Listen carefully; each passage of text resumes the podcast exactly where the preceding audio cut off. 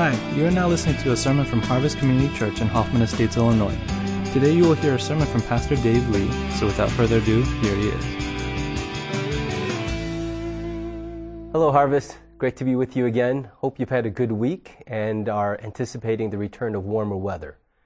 I want to continue this morning uh, with our series on the Bible Project's Church at Home. And we're going to take a bit of a departure before we've had some of these broader um, theological themes that we've covered. But this time around, we're going to look at a book of the Bible because this one short little book of the Bible contains some really rich and important biblical themes related to how we live out the gospel in our lives. Philemon is the shortest of the letters of Paul, and, uh, and yet it is so packed full of rich stuff. It's only, in fact, it's so short, it doesn't have any chapters. It only has 25 verses. So when we refer to Philemon 3, we mean Philemon verse 3, not chapter 3. Yet there is enough in this short letter to come up with an entire series of sermons. In fact, while I was preparing for this sermon, I did so much looking into this little book of the Bible and came up with so much stuff. I ended up having like eight points. And I knew I couldn't deliver an eight point message without being fired from my job.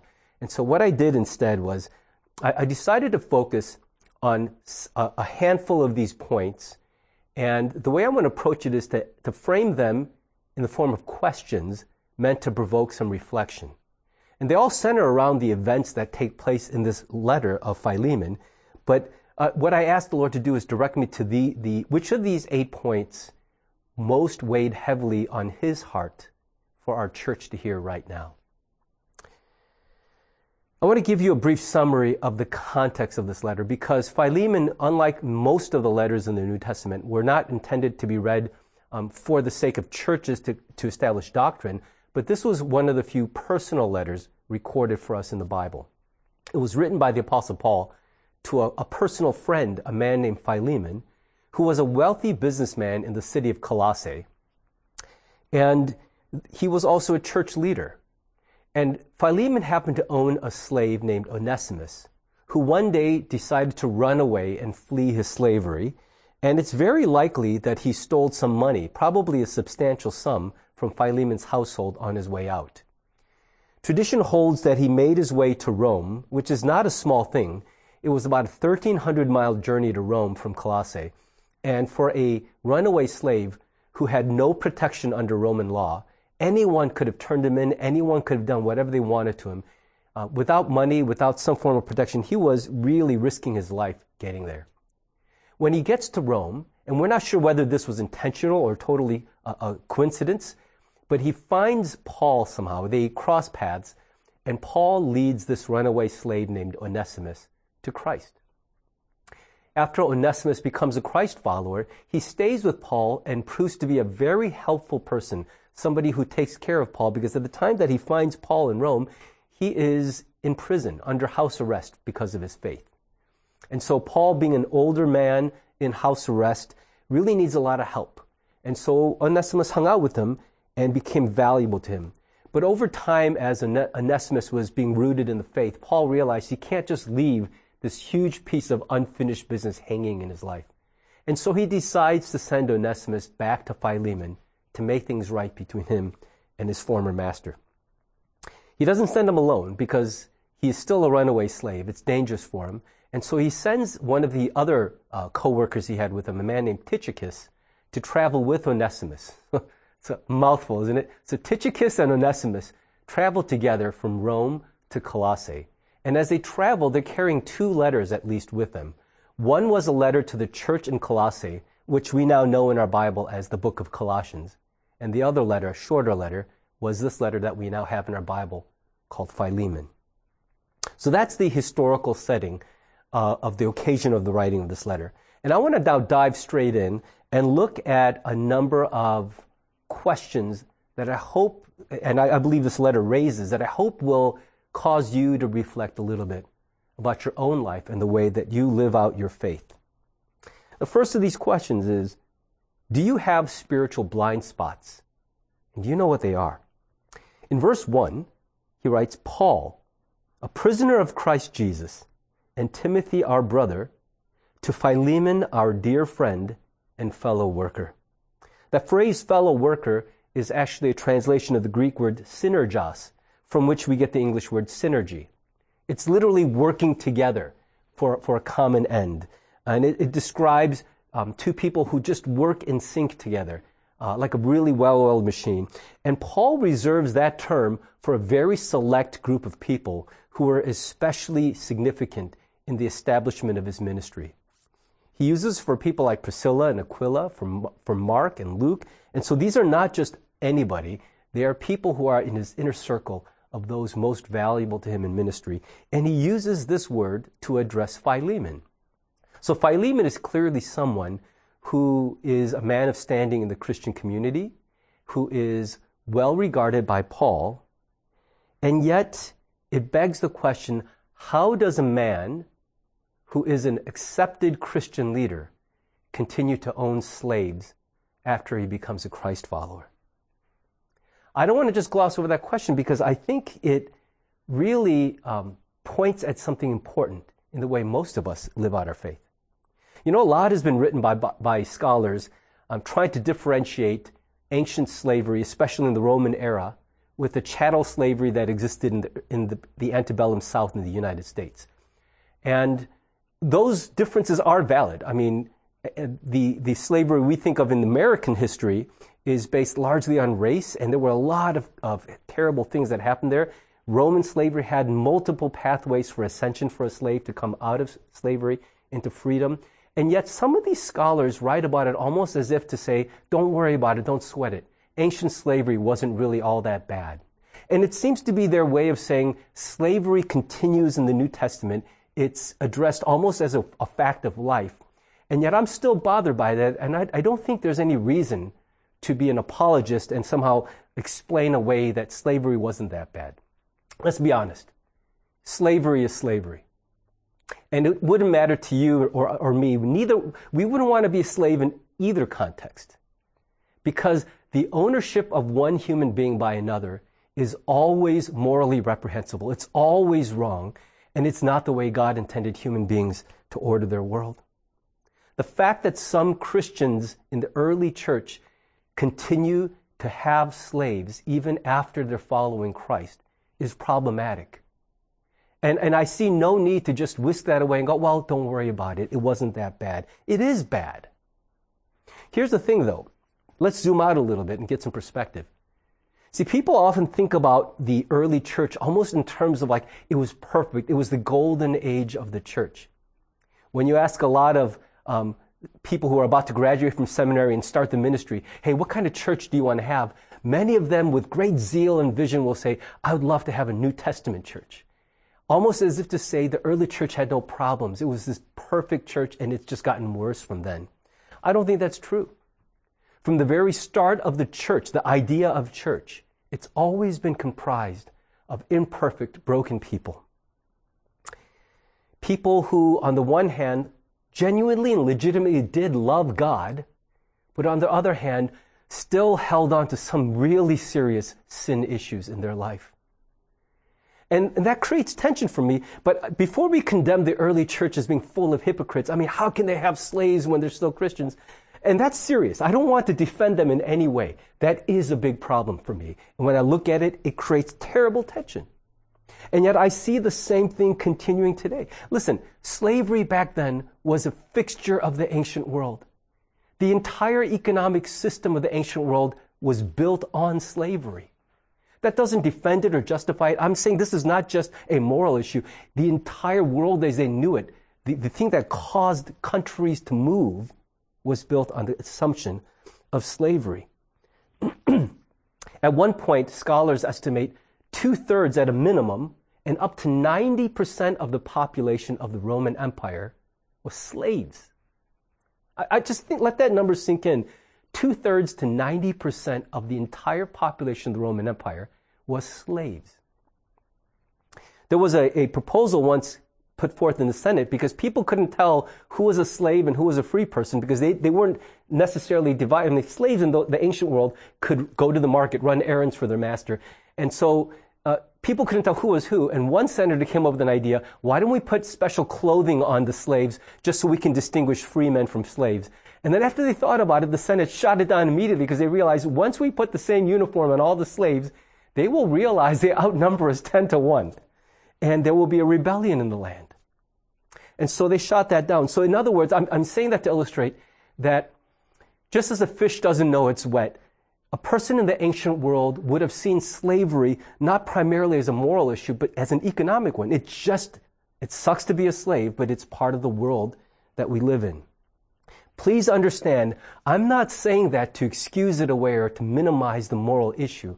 I'm saying that's the way a person living back then would have seen it. They would have been blind to the fact that there was such a clear, and I'm not suggesting there were such simpletons. They knew, more, they, early philosophers knew that slavery had philosophical moral issues. But you dismantle the entirety of society to abolish slavery at that time. I still think that's what needed to happen, but let's not minimize just how ubiquitous the acceptance of slavery as a fixture in the world was back then. See, when the whole world accepts something as normal, it's really easy, even for people of faith, to be swayed by that, to say, it's hard for me to locate the moral issue there because everywhere I go, no one seems to have a problem with this. It's just the way it is. I, I think about uh, how how like there was a point in in uh, America where people had this collective communal sense of shame over things like sex outside of marriage. That everyone knew it's happened for as long as people have been around, but there was this sense in which sex outside of marriage was an illicit thing, a thing that you do in hiddenness. Yet today it's become so everywhere. Sex outside of marriage has become so commonplace. I, I, I think it's hilarious when I watch movies and, and to say to somebody, you're a virgin is a legit accusation or insult. I mean, go find an average 20 something or even a teenager these days and go, hey, you're a virgin. I guarantee almost all of them will get defensive. They'll say things like, no, I'm not. Because sex outside of marriage has become a non moral issue for most of us. It's just the way it is. We are biological beings. Sex happens. That doesn't mean Bible is silent on the issue. It doesn't mean there's no moral component, but the way we experience it every day. I mean, do you even bat an eye when you see sex outside of marriage portrayed, even inferentially on a television show or a movie? You don't really think much about it because it's just everywhere. Everywhere. I think about the fact that every time I'm in the city, I walk past a dozen beggars on the street. And I look at them and there's all these these words going through my mind, flying through my mind, like, well, if I give them just money, they're going to probably buy something bad with it. Or there's all these thoughts. And so I walk past them thinking, I'm, I'm not really here to help right now. I, I'm going somewhere with my family. And I walk past them. And each time I do, I ignore the dozens of chapters and verses in the Bible that call me as a follower of the living God to do something directly to care for the poor. Not to build a church that cares for the poor, but for me personally, to do something to help bear the burden of those who have nothing. And because everyone on the street is walking past that person, I find myself just caught up in the flow, and that homeless person, that human being with nothing, becomes a fixture, a background scenery, a prop. You see, what I'm trying to illustrate is not a way to defend what we're doing. I'm saying every one of us lives with blind spots, and those blind spots are made bigger because the world we live in is not a God fearing, Bible believing world. It doesn't frame its opinions of things in the way that, that Jesus is trying to get us to do through his word. And so, because the world sees everything a certain way, it's very easy for me to see it the same way. How many people go to church on Sunday and have such a heart filled with ideas of God, and they go to work on Monday and they feel like, hey, there's a partition here. What the way I conduct myself as a boss or as an employee, the way I play the game in this hustle, that has very little to do with my faith. This is my work life. That was my church life. I was a different person on Sunday morning than I am on Monday morning. And we don't really think much of it. And that's because the world permits so much of that. It, it, it, encourages us to join with everyone else and say, this is just how it is. I think that we need to identify and acknowledge spiritual blind spots. The first century Christians and the Christians in the antebellum South really had to confront the evil of slavery. That was a moral issue, but it was harder to really see it with urgency because it was just the way it was in the world. So I want to give you 10 seconds right now to reflect on this question. What spiritual blind spots do you have in your life?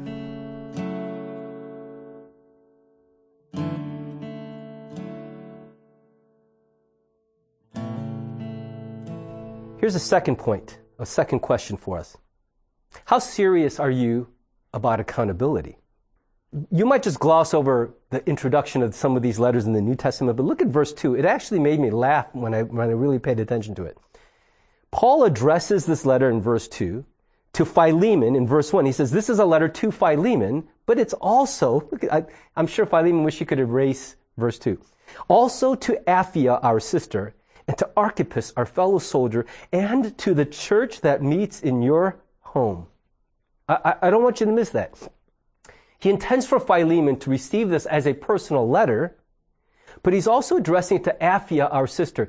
Most scholars accept that this is most likely Philemon's wife. You talk about the best accountability partner. This is a person who you're married to because they are never shy to tell you what you're doing, right? And then Archippus, some people think that it might be his son, but Archippus was a well-known established church leader in the region as well.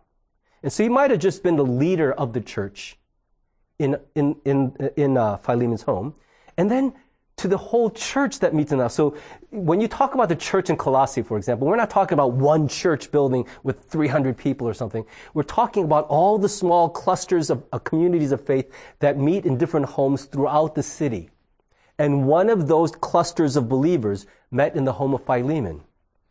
And so the intention of Paul was that this would be a letter read primarily by Philemon. It was addressed to him, but it would also be read by his wife, by the leader of the church, and by the congregation. See, Paul wasn't giving Philemon the luxury of privatizing this decision regarding Onesimus. This letter was a cover letter as Onesimus was returning to the house he ran away from because Philemon had a big decision to make. What are you going to do with this runaway slave? And he wanted the answer to be worked out not in private, but he wanted it to be a, an, an actual formative moment for his family and for the church congregation together. Because it matters how we choose to live our lives and, and align our faith with the way we actually live our lives that affects everyone around us, and it's meant to. Christianity was never designed to be a private individual faith. It was always intended to be a faith best pursued and lived out in community. We grow best in community. So this was not just Paul being manipulative. He's making a very intentional decision for Philemon's benefit, but also for the benefit of his family and his church. See, when it comes to the decisions that most shape our faith and morality, we benefit greatly from working that out with our community of faith, with those closest to us. And yet it is in those very decisions we're most tempted to go into hiding, to push out other voices, and to make this a very private and personal individual choice. Those choices shape the kind of person we're becoming. And it's curious to me that the most important choices of our lives, so often we want to minimize the voices of others and how many others see what we're doing or have an opinion on what we're doing. Though we try to keep these things private or hidden away, they rarely stay private because the biggest decisions of our lives are, are made visible eventually and they have a ripple effect. They affect those closest to us. So whenever we're tempted to shut out other voices or to kind of go into hiding, you, you, you, know, we've all had that friend who's starting to date someone. We're like, you, honey, you really should not be with that person. Dude, what are you doing with her? And we feel it not because we're judging them, but because we're genuinely concerned. This is the wrong fit. There's no alignment here. And have you noticed whenever you try to challenge a person about that and they're really, their heart is already sunk, they start to pull away from everyone. They dodge everybody. They don't want to hear it anymore. Sometimes they trade up for a whole new group of friends who are supportive of that decision. Whenever you sense that happening in yourself, where there's a major decision in front of you and you find yourself instinctively wanting to shut out others, I hope an alarm goes off in your mind. Whenever a, a major public Christian figure falls morally, everybody comes onto the internet and asks the question, who is holding this person accountable? The truth is, that person who fell could probably point to a handful of individuals and say, This was my accountability group. They were the ones who were supposed to keep an eye on me. The problem, though, is that that's a hand-picked group of people, and they only know about this person what they told them. True accountability, the best kind of accountability, the kind that actually helps us stay healthy and grow, is lived through, is gotten through an, a life lived out in the open in community with very little hidden. A person who has more public than private. I'm not saying that, that we should erase all privacy boundaries. That's not what I'm saying at all. But I think whenever we are, we are too defined by our desire to remain private and hidden, we forfeit the power of the community's accountability in our lives.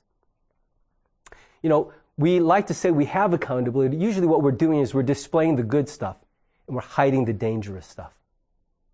And, and when all of that catches up to us, we wonder, oh, what happened to my accountability? I think what passes for accountability is too weak in the modern Christian world. Meeting together a few times a week to just make confession to each other, it's not enough. I really believe that what Paul is trying to engineer in Philemon's life is a picture of the kind of accountability that actually keeps us healthy. That we processed our biggest decisions and dilemmas in front of others, knowing that it matters what we decide to do, and it matters that we let other voices in. So I want to give you 10 seconds to reflect on this. What does accountability look like in your life right now? And is it enough?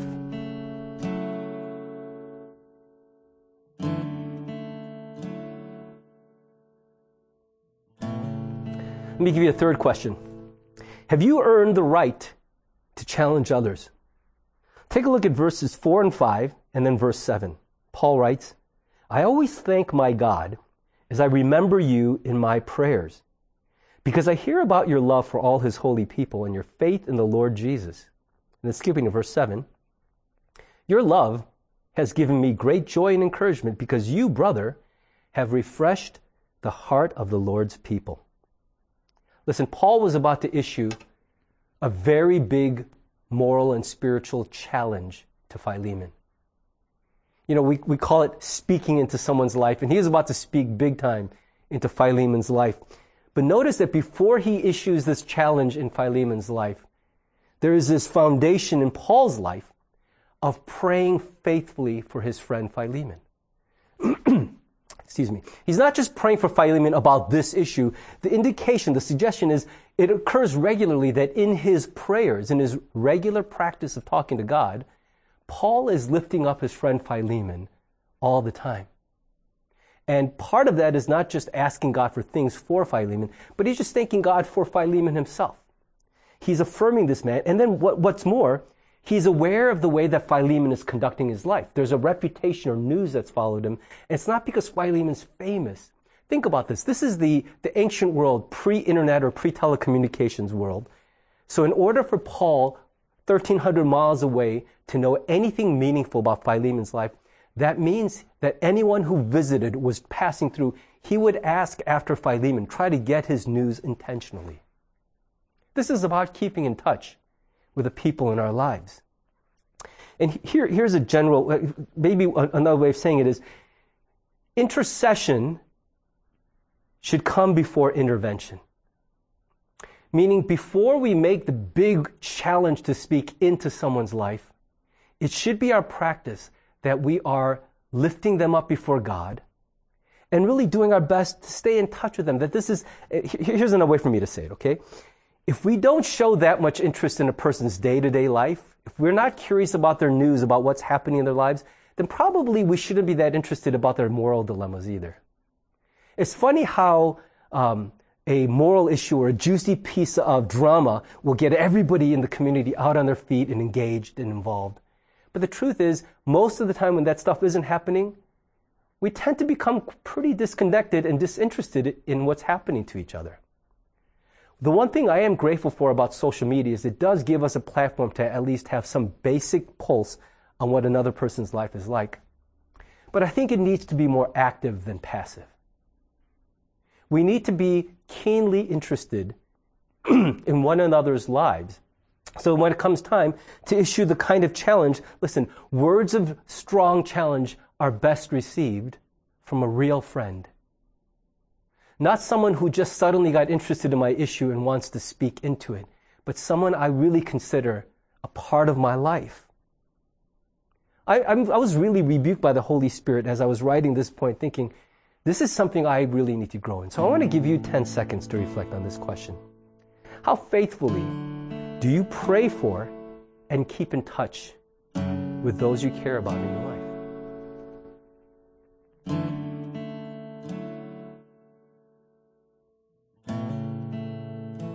Let me give you a last question, then we'll close. On what basis do you make decisions in your life? When you look at verses 15 to 17, here's what Paul writes. Perhaps the reason he, meaning Onesimus, was separated from you for a little while was that you might have him back forever, no longer as a slave, but better than a slave, as a dear brother. He is very dear to me but even dearer to you, both as a fellow man and as a brother in the Lord. So if you consider me a partner, welcome him as you would welcome me. I want you to understand how big a thing Paul was asking Philemon to do. I don't think there's any real parallel in our modern lives for the dilemma that Philemon was facing. I was just thinking about any analogies, and th- there are no really good ones, but I was just thinking how, like, I wave to my mailman all the time. He's somebody I kind of know. Like, we smile at each other. I, I know what time of the day he comes. And so, yeah, I, I kind of know him. But it'd be weird if suddenly came to my door and say, hey, you know what? My wife and I are having trouble. Do you think I could stay with you for like six months? Suddenly, I'm having to rewrite the operating system of who this guy is to me. And it's not just a interpersonal thing. I'm like, I don't understand what's happening here. I'm having to redefine how I see this other human being. And you're asking me to go from, you're my mailman, to you're a guy living in my house. I, I don't know how to do that very easily. In Philemon's world, a runaway slave had no rights. He was the lowest rank in society at that time. And Paul was asking him to take him back not just as a returned escapee, but as a brother, an equal, and a, a, a person who is a free man, precious to him. I, I, and uh, keep in mind, too, that he stole a lot of money, likely, from Philemon. So he's facing this really difficult decision. This is not just a personal reconciliation. It wasn't like Philemon and Onesimus were two buddies who got into a fight, got into an argument, and then parted company. It's not that at all really this represents a complete disruption in the way that Philemon thinks of society as being ordered. And here's the thing. This decision would make no sense to any of Philemon's peers. If he takes Onesimus back on these terms, it's crazy talk in those days. And what it would eventually do is it would disrupt his entire household because Philemon, as a wealthy man, had more than just one slave. He had a household of slaves running everything, including his business. And so if the slaves who are watching very attentively watch Onesimus, who everyone knows, hey, where's Onesimus? Oh, him. He stole a bunch of money from the master and ran away. If they see this guy come back and all of a sudden he's no longer in chains, but he's like Philemon's buddy, an equal, a co-laborer, what does that do to every other slave in Philemon's house? What are we doing serving like idiots? There's no penalty for running away. Let's all leave. In other words, this is Paul's interesting way of directly tackling the, the, the, um, the preservation of slavery in Philemon's household. It's his way of saying, Philemon, I want you to take a hard look at this practice, this tension you live with, because it is wrong for you to own other human beings, for you to build a business and a household on the assumption that you have some right inherently to possess another human life. And by asking and challenging Philemon to accept uh, Onesimus back as a brother because of Christ, because they are now, now no longer just defined by societal norms, but the gospel has redefined their relationship. And Paul knows this is going to completely upend the concept of slavery, at least in Philemon's household. But not just there, because his wife, the church leader, and the entire congregation, all of whom participate at some level in the system of slavery, are going to watch this too. And they're going to realize Paul is doing something disruptive for all of them. He's forcing them to rethink this very important issue in their lives. If Philemon decided to ignore Paul's challenge and punish Onesimus, in fact, if he, even if he chose to have him put to death, the law and all of societal public opinion would have been on his side. They would have said, yeah, you did the right thing. What else would anyone do? You're supposed to do that to a slave who steals from you and runs away. So do you see that the dilemma Philemon's in is the law, what is allow, allowed, public opinion, which is what is acceptable, are both on the side of doing what naturally comes. Just punish the guy, teach him a lesson so that none of the other slaves in my house get uppity. Paul is pushing a different thing. And look, in verses 8 to 9, he says, Look, I could also be bold and order you to do what you ought to do, but I'm not going to do that. I prefer to appeal to you on the basis of love. As an apostle, Paul had considerable authority in Philemon's life, but what he's saying is, I'm not going to pull rank on you. I don't want you to do this because I'm a church leader telling you. I want you to, to make your decision based on a new rule of life. You could easily do what the law allows. You could easily do what society would accept. But what does the love of God require of you in this? What does the gospel that has saved you require of you now in this very disruptive decision?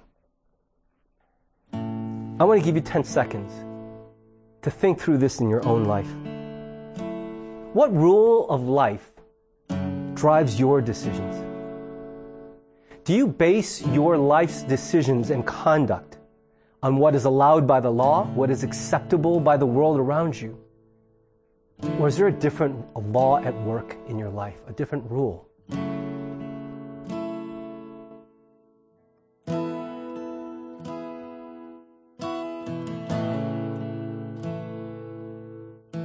Boy, there's so much I wanted to say more about Philemon. And look, if you're interested in going deeper, let me know. I would love to have a Zoom meeting where we just open up the book of Philemon and talk through some of the other stuff that wasn't part of this, it didn't make it into the message. But I hope that what did make it into the sermon challenged you at some level. Because I do believe that the early church lived with the hypocrisy and the moral evil of slavery. And over time, the influence of the gospel being worked out in people's lives actually had a big role in dismantling the practice of slavery in much of the, the ancient world. It didn't get rid of it completely. It persisted well into the, the centuries to follow, but it was nothing like two thirds or 90% of the population.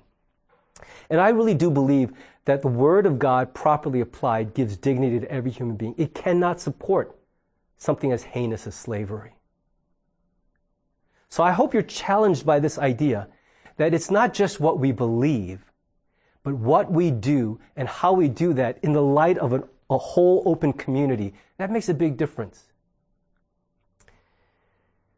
You may remember a guy named Timothy who was Paul's right hand, his protege, and he was the heir apparent to Paul's ministry.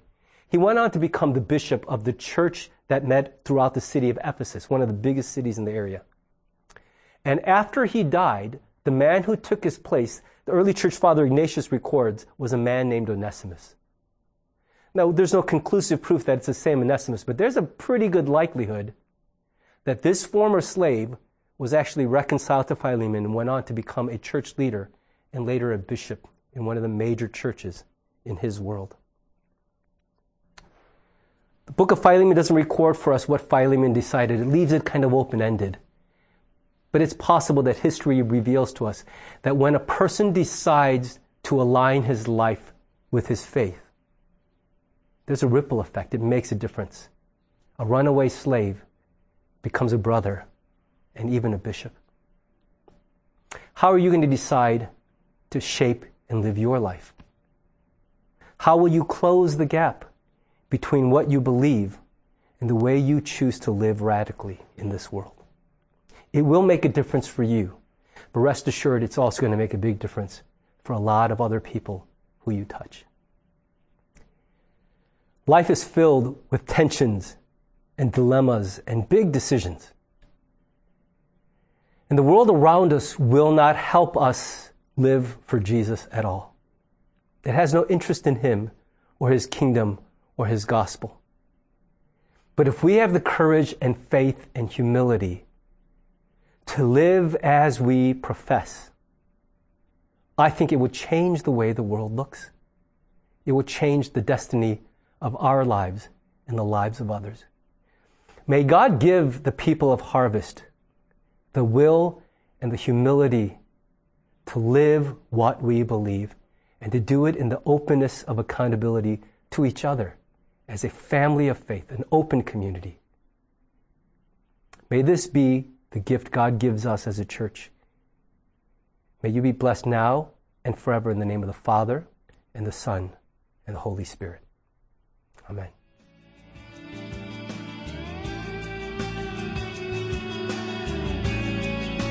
Thanks for listening to the sermon from Harvest Community Church. If you would like more information or have any questions or comments, check out our website at harvest-community.org. Thanks for listening.